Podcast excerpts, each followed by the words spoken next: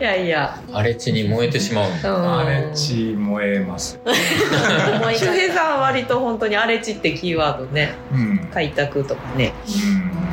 うん、そうで、もともとイチゴ始めたオイスもそうだけども、うん、地域そのものが、ね、もう40年とか50年っていう、ね、うん、農業を諦めた地域の中にポツンと入ったので、まあ、最初は、ガラスの本質をきれいにするところから始めて、まあ、それを持って地域の人に認めてもらおうっていうのがあったけど、同時にやっぱ気になってたのは周りの耕作放棄地、もう笹やぶだらけで、そこも、まあ、なんとかなればいいな、ただ自分が、まだ何もなしてないのに、周りの心配してる場合じゃないよっていうので、まあ、気にはなりつつ、まあ、とりあえず自分の、イチゴの形を作ろうってしてたのが、3年とか4年、でそこからだんだんと、地域のおっちゃんたちとも仲良くなって、まあ、認めてもらうようになって、まあ、その話の中で、この辺の地域もっぺんちょっと再生したいですよねっていうところの話がだんだん出るようになって、地域のおっちゃんたちもやっぱりずっと気にはなってたと、なってるけども、じゃあ誰がやるねんとか、どんなきっかけでいつやんねんみたいなところになると、みんながいっぱいいっぱいなので、そこは動かなかったけど、過去に何度かそのちっちゃな火が生まれては消えっていうのを聞いて、そこはなんとかしたいなっていうところからまた次の荒れ地への、動きが欲が出てきますね。そこは、ま、地域のおじちゃんとかみんな気になりつつもできてなかったとこやけど、まあ、でもみんなで集まってなんとかしようやみたいな感じになっていったんですか、どういう地域で、まあ、一番仲良くしてもらってるおっちゃんが、まあ、古賀さんって言うんですけど、古賀さん、が今一番、まあ、親しくさせてもらってるんだけど、まあ、その人も荒れ地になったところを持ってて、そこをなんとか、したいんやと、したいけども、市がこう自分で開いても開いた後どうしようもないと、維持できる自信がないと、その開くのは、ね、重機使ったりで、まあ、できなくはないんだけど、その後維持をしていかないことにはまたすぐ、元の荒れ地に戻ってしまうので、そこはどうしたもんかなっていう悩みと、まあ、僕らは僕らで、開いてもらえたら、あと、なんとか頑張ってやりたいですっていう、気持ちとなったので、じゃあまずはその古賀さんの持ってる土地を、開いてくださいよって、僕は古賀さんの背中を無責任に押したわけですよ。そしたら、開いてくれて、それが多分あの地域で、まあ、最初のこう開墾というか、の動きかな。なんか行くたびにあれまた開いてるみたいな、どんどん広がってるけど大丈夫かなみたいな。確かにそうだね、一気に開けたわけじゃなくて、ちょっとずつ、その地元の古賀さんが、開いてってくれた。その古賀さんの責任として自分の持ってる畑を荒らしたまんまでは地域に、農地をきれいにしましょうって働きかけたところで、説得力がないっていうところで、まずは自分のところからっていうのが一番最初で、まあ、そこからだんだんと、地域の人も、組織を作って、でちょっとみんなでやろうかっていう流れにだんだんとなっていって、まあ、その中に僕がも入れてもらってっていうところですね。でそうこうしてる間に、まあ、地域の、農業の、指導機関のところから、まあ、牛を使って耕作放棄地を、まあ、開墾というか解消するというやり方があるけども、山田さんの地域どうですかねっていう提案を、牛ですよ皆さん。牛ハテナですよね絶対皆さん牛みたいな。そもそも淡路島は肉牛とか乳牛とかの畜産も結構産業としてあって、で、まあ、そちらも高齢化が進んでいて、なんかまあ担い手としてなんか結構牛さんを抱えているのが大変みたいなところがあって、でたまたまそのやってきた牛というのが赤牛で、肉牛のお母さんですよね。お肉になる、私たちが美味しくいただいているお肉のお母さんが、肉のお母さんですね。まあ牛のお母さんが妊娠した状態でそこに来てくれるというお話があったというわけですよね。っていうか牛が来るというのもちょっとハテナなんですけど、牛が食べてくれる何を？絶狩り、ニューワード。下狩り。あ、下狩りっていうの、はい、あれ絶狩りかと思ってた。下漢字どんな漢字？下口の中に入ってる下。下で狩る。あ、そう。あ、下狩りっていうのです。食べることを。あ、そう。下で狩ってってくれるってことですね。そう。下狩り協議会っていう会もある。下狩り協議会すごっ。でもすごくいい取り組みだなと思って、そのお母さん牛がストレス抱えてしまうその牛舎の中で時に、その放牧だから自由に広いところで好きに食べれて好きに休めてっていうで、畜産家さんもそこに対して労力がかからなくて、まあ、さっき話が出た人材が少なくなっても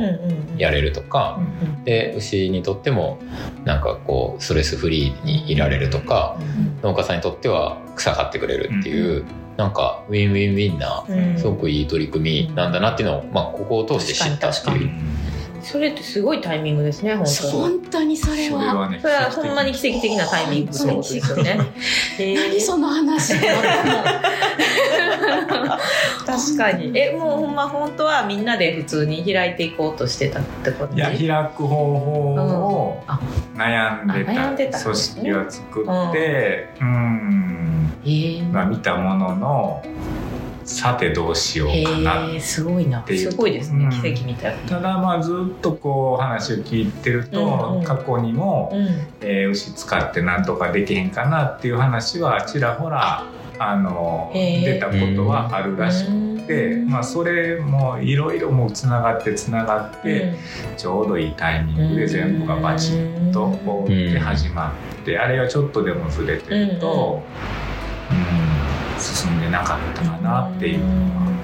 きっと山田さんたちもそうだし、地域の人たちの、悩みとか、思いとかいろんなこう布石はずっと歌われてきてて、本当にタイミングが最後あったっていうのがってことだね。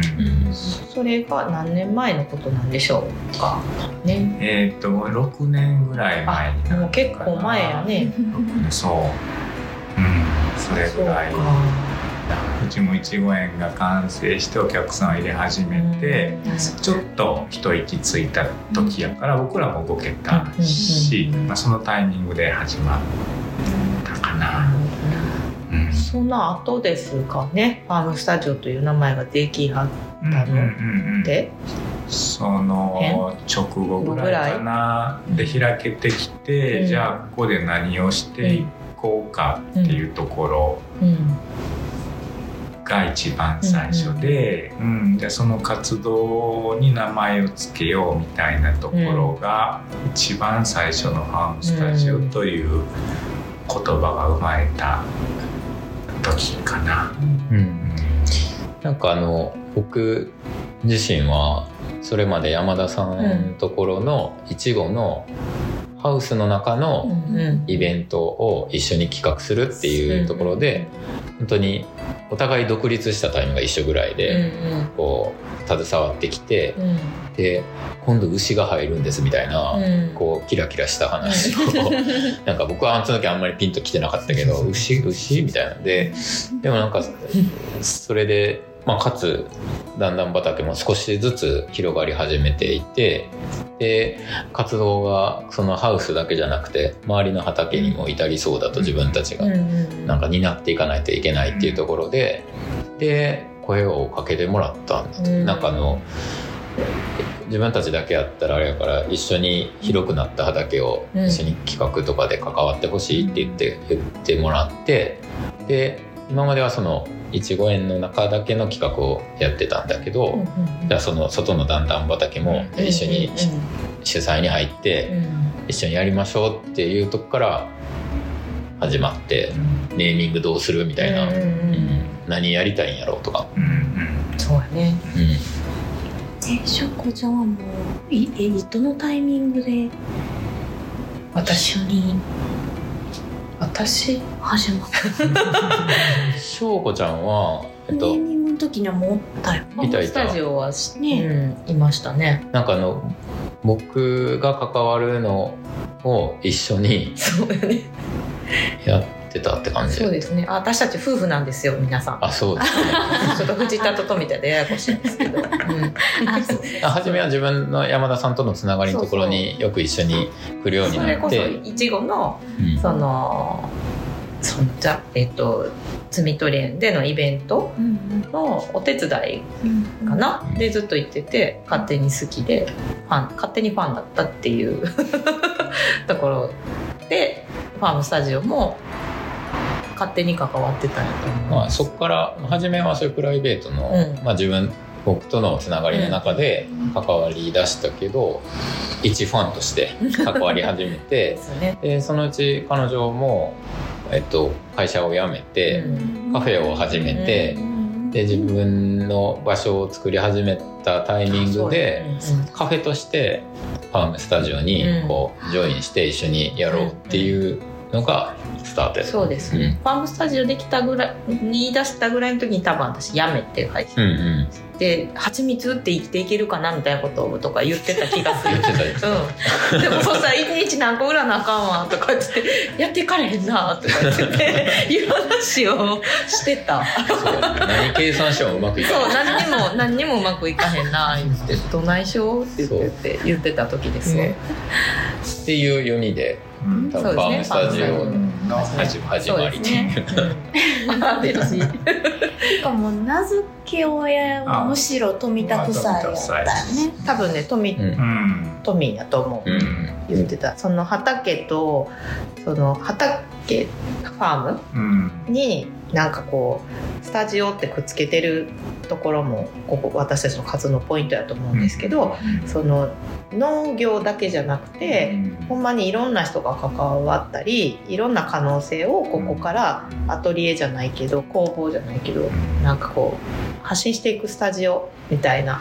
のがイメージだよねって言って、うん、ファームスタジオっていうネーミングがそれこそ降りてきたように言ってきてたような気がする、うんうんうん、なんかあの頃環境の中に、サテライトオフィスみたいなのをしたい、うんうん、言ってたなんかスタジオっていう言葉が生まれる、うん、とかつながっていったかな、うん、なんかね、まあ、山田さんたちが僕らに声をかけてくれた、一緒にやりましょうって声かけてくれた理由として、確かいわゆる貸し農園とか観光農園みたいにしたいわけじゃないみたいな、うん、ここでなんかいろんなことやってみたい、うん、なんかいろんな可能性を探ってみたいから、うん、富田さんたちに声をかけたんだっていう話は打ち合わせの中で確かあったんですよね、うん、で、まあ、そこがすごくポイントで、それをどうやって名前に表現するかっていうので、ラボ的なもんやなとか、うん、なんかまあ、今しょうこちゃんが言ってくれたような話だったりとかで、なんかスタジオってだんだんなって、うんうんうん、でみんなでそれをこう見た時にいいやんって言ってなった、うんうん、なった、うん、そうです。なんかちょっと始まり遡るとそうやったって感じしますねそこからね、デザイナーさんに、うんうん、僕らの大好きな清水さんにお願いしてロゴを作ってもらって、うんうん、今のね一連の話をして託して出てきたんですよね、色。じゃあなんかポイントは荒れ地だっていうことになって、ロゴマークの荒れ地をこうキーデザインのキーにしてもらってロゴを作ってもらった、作ってもらったから提案してくれた。そうだね、なんかこう私たちがここで何を見るのか見つめるのかみたいなところから3つの3本の地図記号アレッジを6つ集めてレンズみたいな一応形をイメージしてくれてて、何にフォーカスしますかあなたならっていうことを清水さんが言ってくださったんですよね、よかったよ、いやいいよ本当によかったパーってなった。そうだ、それ始まりはそんなところです。そうだね。それぞれが、本業を持ちつつ、みんなでやる関わるプロジェクトの一つとしての名前をつけたファームスタジオが、今やね。次野望になる。言っちゃったんですよ。あ、でもそこの話も聞いときたいね。次これからの話として山田屋が山田屋でなくなると、結構去年かなこの話聞いたの、名前やめるんですかこんだけ有名になったのに山田屋ってみたいな、しかもなんかあっけらかんのいやもうと思ってんねみたいなもう山田屋って言ってそんな感じ、びっくりしたね。それに至るまではいっぱい考えました、けどそれこそいちご農家でジャム屋さん淡路島山田屋っていうキャッチフレーズとセットにしてやってきて、それが分かりやすくお客さんには伝わってきたんだけど、だんだんこうやる範囲が広がってきて、いちごとジャムだけで収まらなくなってきたし、こうやってメンバーも、単にそのプロジェクトの一つだけじゃもったいないぐらいのメンバーとか企画内容とかがどんどん広がってきた時に、なんかどっちも中途半端な名前で終わるし、両方がこう名前が出てきた時にそれはそれでお客さんに対してやってる人一緒やのに分かりにくいなとか、いろんなことがあって、もういっそファームスタジオあの場所でやる活動とか、自分たちの野望も含めてだけど、もう全てをファームスタジオで統一した方がいいんじゃないかと、でその中で僕たちは農園担当であったり農産加工担当であったり、みんなには山田屋さんって呼ばれてますぐらいなところの、あだ名的なところでも、いいというか、その方が伝えやすいんじゃないかなっていうのが、去年ぐらいからの話ですね。10年目にして、じゃあまた新しいところになっていくわけですね。そこで、僕らも10年やってきて2人でやる限界を、ちょうど感じてたところやし、もっともっとやりたいことたくさんあるんだけど、もうこれ以上はできないなって悶々としたところもあったところに、ちょうどメンバーも増えたりっていうところで、僕らにとってもいいきっかけになって、次の10年またこれはこれワクワクするなっていうところへ、もう牛もすごかったけどタイミング、メンバーが増えるタイミングもすごいみんなねそれぞれにね、ここにいるメンバー全員が去年一昨年ぐらいで増えたもんね、増えたよね全員がね、今9人全員でね、ファームスタジオね、多い信じられん、すごいね、すごい面白い。ここへこのファームスタジオにこう名前も含め集中していって、9人のね、個性とこういいパワーがかけて、今までこういかに低空飛行してこう落ちないように飛んできたところを、次はちょっとマンパワーで上に上げたいよねっていう、上昇してる気がする。すごい面白いよこの次の10年、面白くないそう。もうファームスタジオになっていく山田さんたち、私たちもやけど、カフェテーブルとツバメっていう名前やけど、ファームスタジオテーブルとツバメが正式名や。そうやね、そうなんか今後第1回目に山田さん、優子さんと周平さんにお話聞いたのは、なんかそういうちょっとなんだろう、始まりの種をまいてくれた人でもあるし、やっぱ2人に聞いとかんとなっているのと、次じゃあファームスタジオっていうのがまた違うのが始まるよっていう話までをちょっと聞いてほしかったので、ちょっとお二人にちょっと話を聞いてみました。はい、はい、というわけで第2話ここまでなんですけれども、第3話は今、一緒に話してくれていたトミーのシマットワークスのメンバーを迎えてファームスタジオのお話、今ちょっと農業の話とか割とイメージファームからイメージしやすい話だったと思うんですけど、今度はまた全然違う角度のお話を聞けたらいいなと思っています。じゃあというわけで第2話は、山田屋の周平さんと優子さん、そしてシマットワークスの富田さんを交えて4人でお話をお届けしました。じゃあ第3話もよろしくお願いします。ありがとうございました。ありがとうございました。